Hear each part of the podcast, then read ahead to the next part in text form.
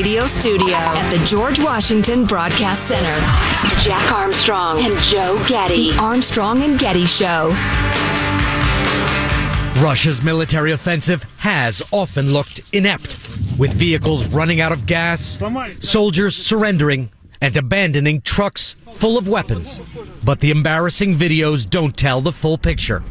A senior U.S. military official says Russia still has 95% of its military force in Ukraine intact, more than enough to destroy the country's cities and create much more suffering. Excellent perspective from Richard Engel of NBC News. And to that, Charlie Sykes, blue checkmark journalist, tweeted out Never again will become again. We are about to see the murder of entire cities. To that point, Mariupol is in the news today. I don't think I'd ever heard that name in my life until a couple hours ago. City in Ukraine.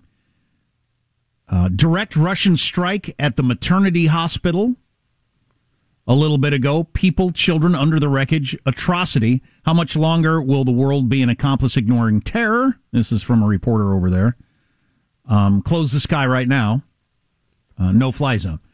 Uh, a little more on the city of Mariupol. The deputy mayor tweeting out uh, the city is under continuous Russian shelling. Genocide is taking place. 1,170 people have been killed, 47 buried today in a mass grave. No water, heat, power, or gas for days. Residents are drinking snow and burning firewood for heat. It's medieval.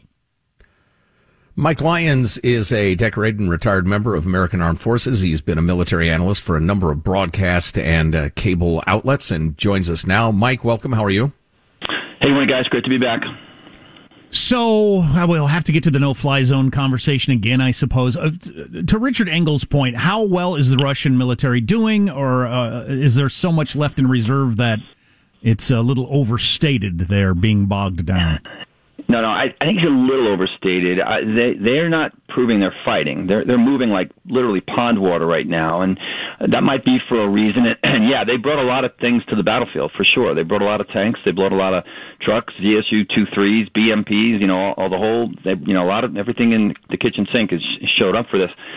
But um, remember, we were talking last week about uh, the supplies and getting them to uh, the battlefield. Well, 17,000 javelins are, are going to start showing up on the battlefield right now, and they're going to be in the hands of Ukraine military. And, and I got to think that they're going to start, you know, picking off some of those vehicles that are kind of out there. And the fact that we can blow the tops off those tanks, um, the fact that Russia has lost any tanks, for example, I think is just an incredible statistic. And I think they both, to some degree, they've lost 200 tanks. So if they brought 1,200 tanks to the battlefield and they've lost 200 already, that's a that's a thousand left with 17,000 javelins. So that's a 17 to one ratio right now. And we're going to hit more things with those javelins besides tanks. So I think th- there's no question they have mass, and there's no question if they wanted to throw their bodies into it. The thing is, is a Russian soldier is going to be willing to die for their country because that's what it's going to take. When they decide to start storming some of these cities, they're going to start take, taking some tremendous casualties, and the question is whether they're going to do that or not. And, and frankly, I just don't see them doing that. While the humanitarian horror of the bombardment of Mariupol, for example, is just, it's beyond the pale, eh, eh, history shows us whether it's the Blitz of London or the bombing of Dresden, that doesn't crush the will of the defender. It, it steels right. it. Isn't Russia creating a, a hatred that'll last for a century? Exactly, and it's it's same in Vietnam. You look in history; it's not just you know all over the world that's where it works. And, and and again, let's go look at geography about Mariupol. It's really close to the Russian border, the real Russian border. And so a no-fly zone, for example, w- wouldn't pick off a strategic missile or something that that flies from Russia likely and hits hits Mariupol there. So, uh, you know, that doesn't solve it. You know, if if we want people to have creative solutions about how we're going to stop this, then let's get creative solutions on how we're going to stop it. And just you know, kind of the no-fly zone there wouldn't do it. Um, if they want, you know, it's literally right almost on that border there. Now they want to control that port city. They want to control those all those cities because I think what, what they haven't done is moved on Odessa yet. So that's that city to the far west in the Black Sea. Um, they were supposed to do it a couple days ago. We were all warning. You had Zelensky warning that it was going to be moved on. But but if he's going to ha- leave any out out for himself, he's going to want to take the regions in the Donbass, the Crimea, and this virtual now land bridge that exists between Russia. Uh, Mariupol is in the middle of that, so they likely you know fall over to the other side when the time comes. But if there's any negotiation, that's why he's doing that. So you said something I don't think I've heard anybody say, and this is important. The, the debate going on about a no-fly zone. You're saying that it wouldn't accomplish near as much as people think. So, like the shelling of these cities, that's coming from ground artillery.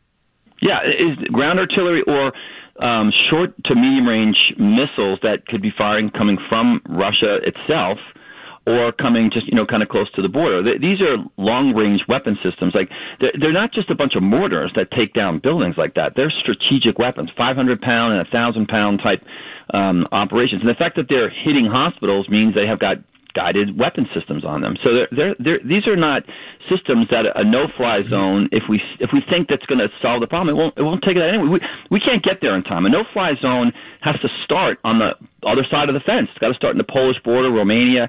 You know, we're, we're not going to be able to put equipment inside of Ukraine and and, and claim it for the no no-fly zone. It's just not it's just not going to work. What do you make of the whole back and forth over uh, furnishing the Ukrainians with the Polish MiG 29s and, and we can't have them go through Ramstein or have our fingerprints uh, on them? Uh, yeah, UG is what we said you know, too. Yeah, to, I'm after the. I said earlier on the week on cable network that it was a. You know, I'm trying to be creative. I don't want to be the bad guy, but come on, that's just never going to work. It was never going to work from the very beginning. We're going to take pilots off the battlefield. We're going to bring them to Poland. We're going to restripe planes there. We're going to counter or fit them up for radios, all kinds of things that have to happen. And then the poll, and we we just for whatever reason decided to insert ourselves into this process. I don't know, was it a virtue signal or not? And then the Poles called us on it. They said, "Okay, here we go. We're going to ship our ship. We're going to ship our planes to Ramstein. You guys are going to take care of it, and you're going to ship them back, and it's it's going to be great." And of course, the Pentagon says, "No, can't get there from here on that because that's clear an escalation, an act of war. It's not you know, how does Russia not look at that as, as any other way? So, if, okay, if you want to do that, that's fine. It's going to take two months or three months to do it. A, but B, what's going to be the ex- escalation that Russia's going to do because we do that? I, again, I just don't think we're willing to to roll the dice in that right now. Well, we are a little hung up on the fact that Stingers uh, are fine and aircraft are not. Is that just a, a bright line yeah. that we civilians don't understand? No, it's funny you say that, right? Because there's this kind of lethal aid, non-lethal aid, right? And we've gone back and forth with Ukraine over the past few years, and you know, the Obama administration got a lot of, of, of flack for sending non-lethal aid. But as it turns out, a lot of that non-lethal aid, that non-shiny object stuff, um, is going to good use right now. And then Trump comes in, he sends the lethal aid, he sends more of the javelins and stuff. So it's it's kind of worked out uh, in, in that regard, but but right, where's the bright line between you know lethal aid, and non-lethal aid, and, and it turns out that you know maybe the next step of non of lethal aid is mobile um, stingers. Like you could put a something called an Avenger. There's something called a um, uh, a launcher that you can uh, you can put on a, a jeeps and other things. You can move those stingers around a lot quicker instead of having them handheld you know that might you know that might be the next step we take. But when we start bringing strategic weapons to the battlefield, I'm sure the Russians are going to say that's a clear bright line. Did you happen to see the Wall Street Journal op ed from the editorial board of let's stop telling Russia things we won't do? No, but I, you know, we've done a good job releasing the intel. I think that's worked, but I, I do think that we we just keep saying things out loud that we shouldn't be saying. That's I, what I wondered about. Why do we keep yeah. telling the guy, "Hey, no matter what you do, you shove my kid, you spit on my wife"? I'll tell you one thing: I'm never going to punch you in the face. Just let you know that yeah. right now. What's the point of that? I, yeah, I, I, we just can't help ourselves, and I, I, I think that a lot of it has to do with with political pressure that's taking place. I think I think I was telling you go back to the no-fly zone.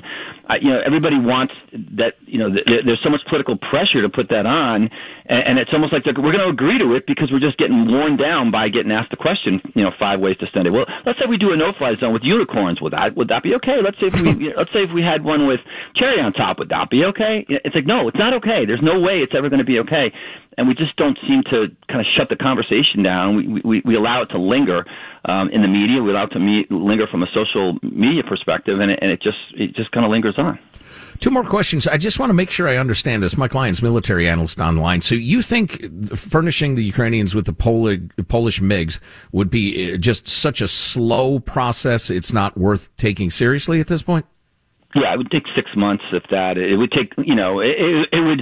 It's completely not worth it. It also escalates things immediately right okay. now. You take Ukraine pilots off the battlefield. The fact that the Ukraine Air Force is still flying two weeks from now, you know, the, the, the, you've had a bet on that two weeks ago. You you, you would have bet that that wouldn't be the case. So we're we're, we're going to take their pilots off the battlefield right now to go kind of retrain in Ramstein. I mean, are we are we serious? I mean, come on, we're, we're doing fine. Let's keep the momentum going on the ground. Let's keep providing because we're also wearing down. We want to wear down that that Russian military. We want to wear down their pilots as well. The fact that we're shooting planes out of the sky. That's all you have to know. 2,500 Stingers were part of that 17,000 Javelin um, supply chain uh, operation. Uh, I, let's let's start shooting. Let's start shooting some of those birds out of the sky. Okay, final question from me anyway. I proposed this earlier, and if it's uh, uh foolish, feel free to tell me. But uh, in some form, given the humanitarian horror in some of the besieged cities, the United States says Ukraine is a friend, and their government has asked us to provide humanitarian relief. They have authorized us to use their airspace. Space. We're going to fly unarmed planes in, or or we'll have somebody fly them in, volunteers maybe, that have food, medicine, and water. Period. Are you going to shoot us down, Vladimir Putin? And make mm-hmm. put put the ball in his hands. You want to escalate by shooting down a purely humanitarian flight? You know, who wants to fly that plane and take that chance is an open question. Maybe a Ukrainian volunteer, but is that idea just idiotic? It's not. Um, I think that it uh, it has some real possibility, but it, it, it would again draw a very bright line between what he's capable of doing and, and what he would do. Um, the question is where does that plane land? I mean, it, it, Russia's done a pretty good job of going after airstrips and blowing a lot of those things up. So, so it's not, you know, the international airport's not open anymore. I mean, yeah, it, I'm picturing that, airdrops, I guess.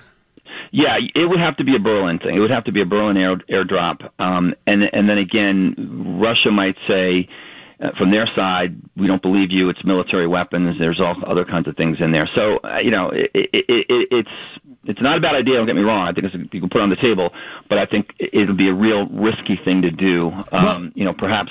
I'm sorry. Go ahead. Well, I was just going to say, uh, uh, uh, Vlad, send somebody to inspect the flights. We're more than happy to have you inspect the flights. You can expect them to the moment they fly off, but we're flying them in. We're dropping supplies. Yeah, in our remaining seconds, I guess my issue and part of it is is this discussion is I feel like, and, you know, I'm just a. That's why it's good to talk to you. You understand the nuts and bolts and the reality of these things. I'm just a doofus talk show host, but it feels like Putin gets to draw all the lines and we don't. Yeah.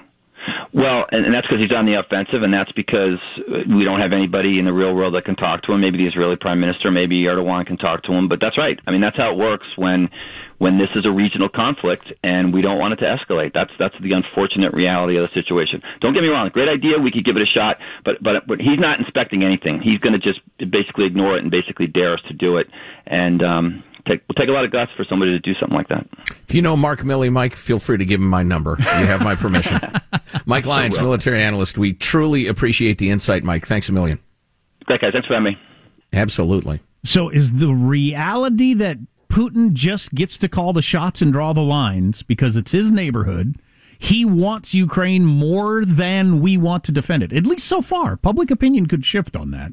Well, well, that's been true from the outset, yeah. But but again, I think it would not be impossible to design a a move so pure, so utterly unaggressive, so clearly humanitarian and you say it's flying, we'll tell you when. It's going to be noon Friday. Are you going to shoot it out of the sky and launch that? Can thing? you imagine the? Here's something I do know something about. We know something about media. Um, can you imagine the media focus on that? Right. I mean, is Putin going to go ahead with every news channel in the world showing that plane? Is Putin going to shoot that out of the sky with some brave Ukrainian uh, volunteer and a plane full of water and medicine?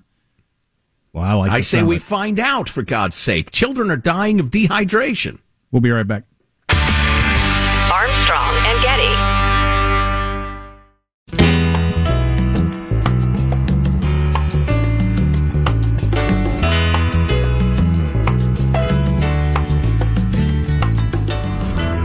The Armstrong and Getty Show. And another blow to their economy. Today, McDonald's announced that it was closing all 850 of its restaurants in Russia. Yeah, we don't want their oil and they can't have our grease. That's what we said. That's Not to be outdone, Arby's announced that they're punishing Russia by staying open. Really? Oh, oh my God. Yeah, they're open No. 24 7. Yeah. McDonald's in Russia is a little strange. It's the only country that sells unhappy meals. oh, gosh. Yeah. Uh, well, I, I've never understood the Arby's abuse. It's a fine, fine sandwich emporium. It's certainly as good as McDonald's for crying out loud. If we're in the world of, of if you're talking all cuisine, you don't want to beat up on our, but in the world of fast food, how does Arby's stand out? I don't know. It's the Eastern media elite. That's what I say. It's the worst day in Ukraine yet. Have that next segment. Yeah, not good. Not good. Speaking of not good, the uh, the gent who got the uh, the pig heart has passed. I saw that. Yeah. So, uh, is his uh, family having him for breakfast? Or? Oh my god! Remember, he's a scumbag. Do you remember that story? Yeah, he's some sort of criminal. Yeah, isn't he? he's a horrifying criminal. So I I don't Well, mind was. making jokes about him. Wow. Well, no, Jack. His family will not be eating him. The uh, the doctor said he proved to be a brave and noble patient who fought hard all the way to the end. He's known by millions of people around the world for his courage and steadfast will to live. And whatever. A good experiment to do on a human. Anyway, uh, also I wanted to uh, to mention this. If you were listening last hour, you know what we're talking about. If not, go and click anyway. We posted the full article from. I'm reaching behind me. There we go. Uh, Moshe Krakowski, the fight over what children learn that we discussed at length last hour. It's all about how we ended up with the education system we have in the United States, where the education elite have designed all of public education to mimic their priorities and their life experience. And that's why everybody's got to go to college. Of course, everybody's got to get a degree in sociology and, and the rest of it because they did and they're happy and they're making money and they're proud of themselves. And uh, Mr. Krakowski uh, argues quite eloquently that educational priorities need to come from parents, from the community, from the bottom up. And Lincoln, Nebraska is going to be different than Bangor, Maine is going to be different than Seattle. And it's terrific stuff and it's posted at armstrongandgetty.com. It's the first link under hot links, which is up there every day. It's links to articles that we discussed, some that we didn't, um, that we just thought were terrific or uh, insightful videos, what have you. But if you uh, care about education, maybe you're a parent, Maybe you're a child. What are you doing listening to this show? uh, go to armstrongandgetty.com. Check out that article, The Fight Over What Children Learn. It's brilliant. I'm struggling to purchase shapewear. Maybe I'll talk about that later. Um, really bad day in Ukraine. Actually, bad enough day, high profile enough day. This could change worldwide public sentiment quite a bit. Stay tuned. Armstrong and Getty.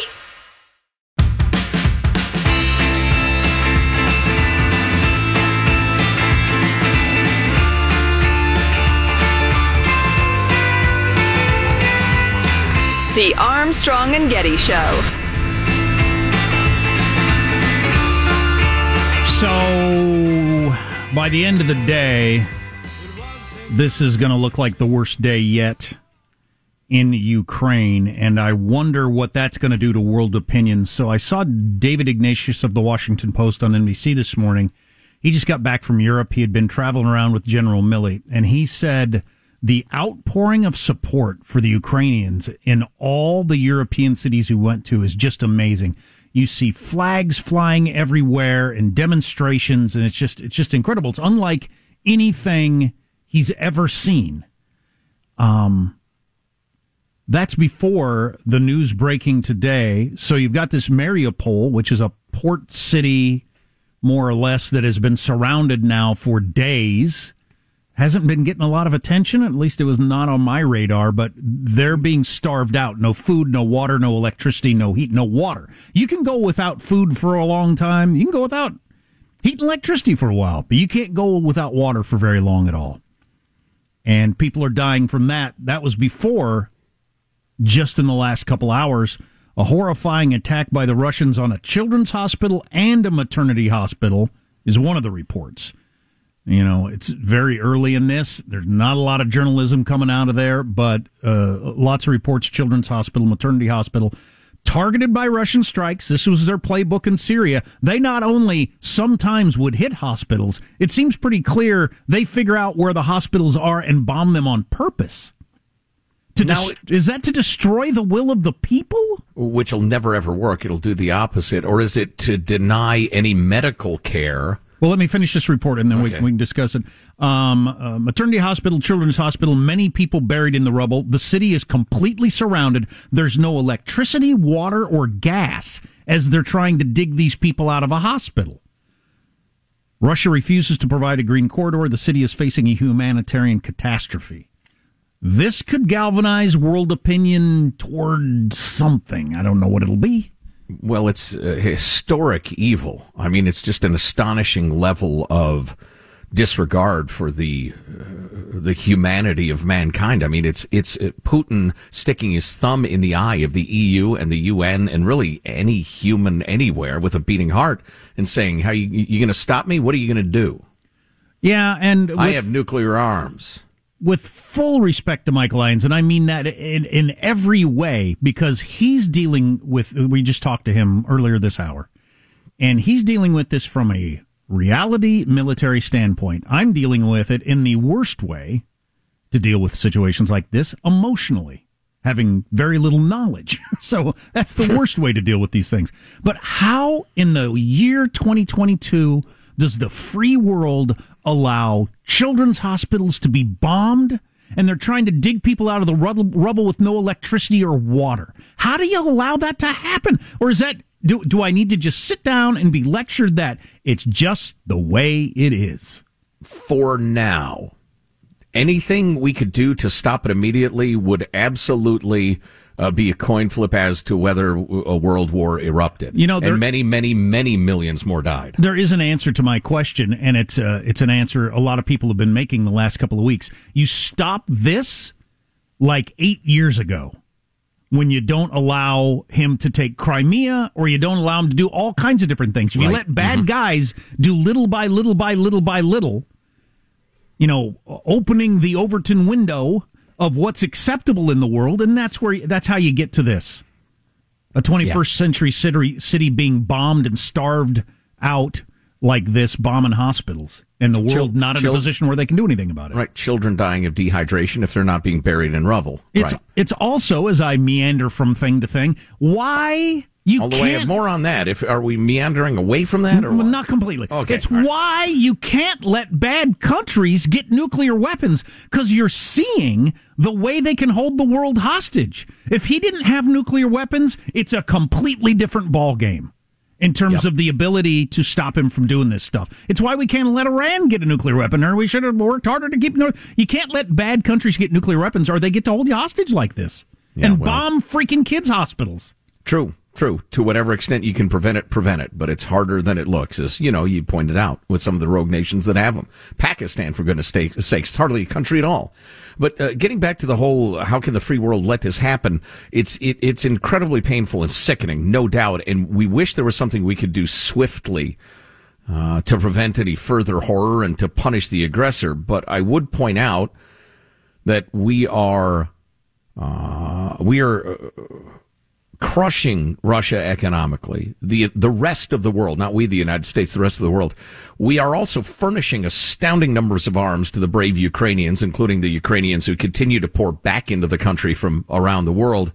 Uh, and humanitarian aid, although that's been stopped, and I go back to the Joe Getty plan or the A&G plan, whatever you want to call it. Tell Putin we're flying in relief flights. They're not going to be armed. They're going to be civilian transports. If you shoot them down, then it's on biatch.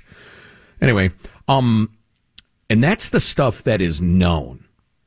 I would suggest that there is a level of covert aid that would probably snap your eyes open. At least I certainly hope there is. It- Whether it's probably not special forces on the ground, but it's it's our very best spooks and very best technology and and uh, and stuff I can't even guess at. I certainly hope that's the case, and I hope it it uh, you know has an effect on the on the contest on the battlefield. President Zelensky has shared thoughts through uh, reporters independently confirming the video of the aftermath of a Russian strike on a maternity hospital. I'm looking at it right now. It looks awful.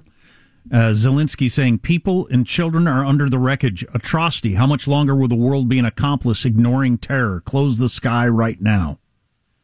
The move politically toward this no fly zone, not talking militarily or what it'll accomplish or how hard it is or whatever, but politically is going to take leaps today when this to- story gets out. Well, yeah, absolutely true. I hate to be on the opposite side of something from uh, the the great uh, Volodymyr. Uh, I I don't think that was probably uh, a munition dropped from an airplane. I think it was probably a guided missile from Russian territory, as Mike Lyons was discussing. So I'm not the obsession with the no fly zone. I'm I'm not sure how much that would do. Um, and, and it's probably way too late to install effective uh, missile defense in these places. Yeah. Wow. I've been taking Not in- to mention the fact that a no-fly zone is incredibly complicated and difficult, and involves uh, either involves attacks on Russian soil. And if I have to explain to you what that would mean, well, you need to get up to speed, or it would be utterly ineffective. So I got a little thing here about Putin that's worth doing, and this is uh, written in the New York Times before he bombed the Children's Hospital, maternity hospital today, which again is uh, what he did in Syria for years, and the world allowed it to happen. Um, maybe for similar reasons. What were you going to do? Go to war with Russia over it? So this woman. Well, we could have done a hell of a lot more, but go on. Fiona Hill writing today in the New York Times about how Putin thinks. This mentality that Russia is always under siege, its leaders are always under siege. People always want regime change in Russia. Every time he looked, Putin looked at something that happened, for example, in the so called color revolutions or uprisings in various countries, the Arab Spring. What happened? You saw Hosni Mubarak of Egypt, the long standing leader, basically pushed out of power, ended up in a prison cell. Putin saw that. Even worse, you saw Muammar Gaddafi shot by rebel forces in what looked like a drainage pipe. We hear stories that Putin played that image to himself over and over again, working himself into more of a state of paranoia. How crazy is that? Hmm. The overthrowing of Saddam Hussein and his hanging in Iraq. This is what Putin thinks about on a daily basis. He thinks that the United States is in the business of regime change, and that always throughout history there's been some malevolent force, mostly coming from the West, mostly coming from the West, who's out basically to change Russia, to subjugate Russia, and basically install its own version of a Russian power. So, unfortunately, right now, even all the events of the present are feeding into that mentality. Well, he's right about changing Russia. Absolutely. And he views that as subjugating Russia or him ending up with his head popping off like Saddam or something. I, I get that. Um, So that would fit it's in. only half paranoid.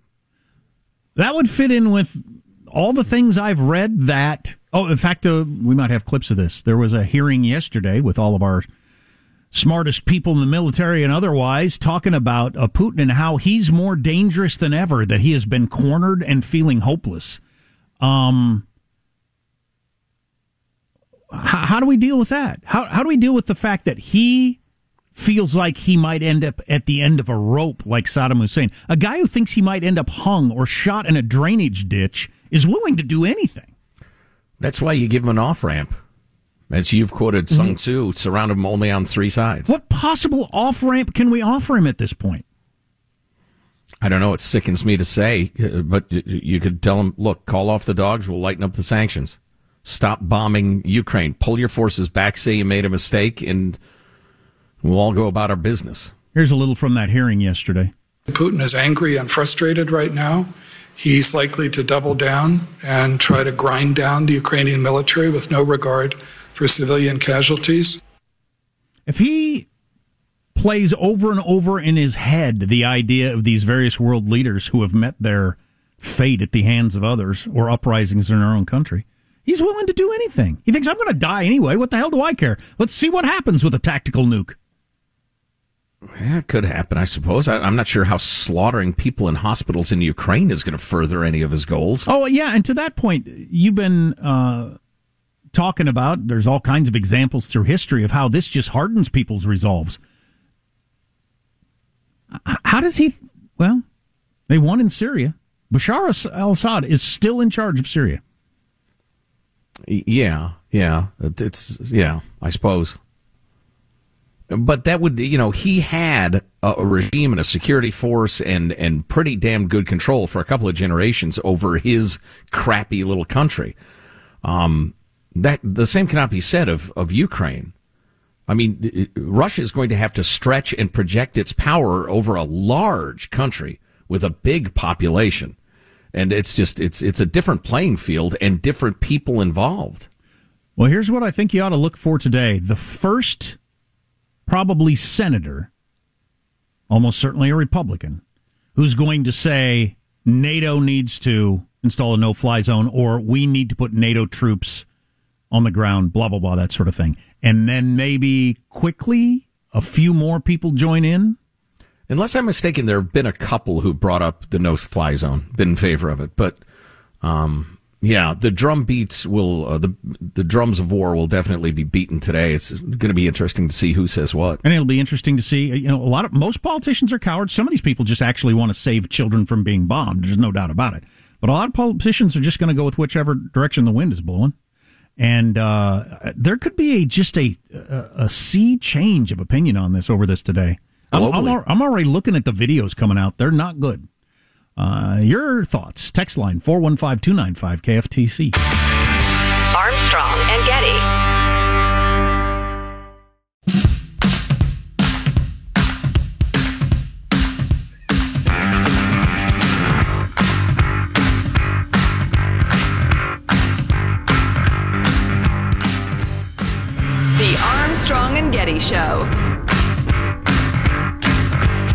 Banning all imports of Russian oil and gas and energy. If we do what we can, it will mean that no one has to worry about the price of the gas pump in the future.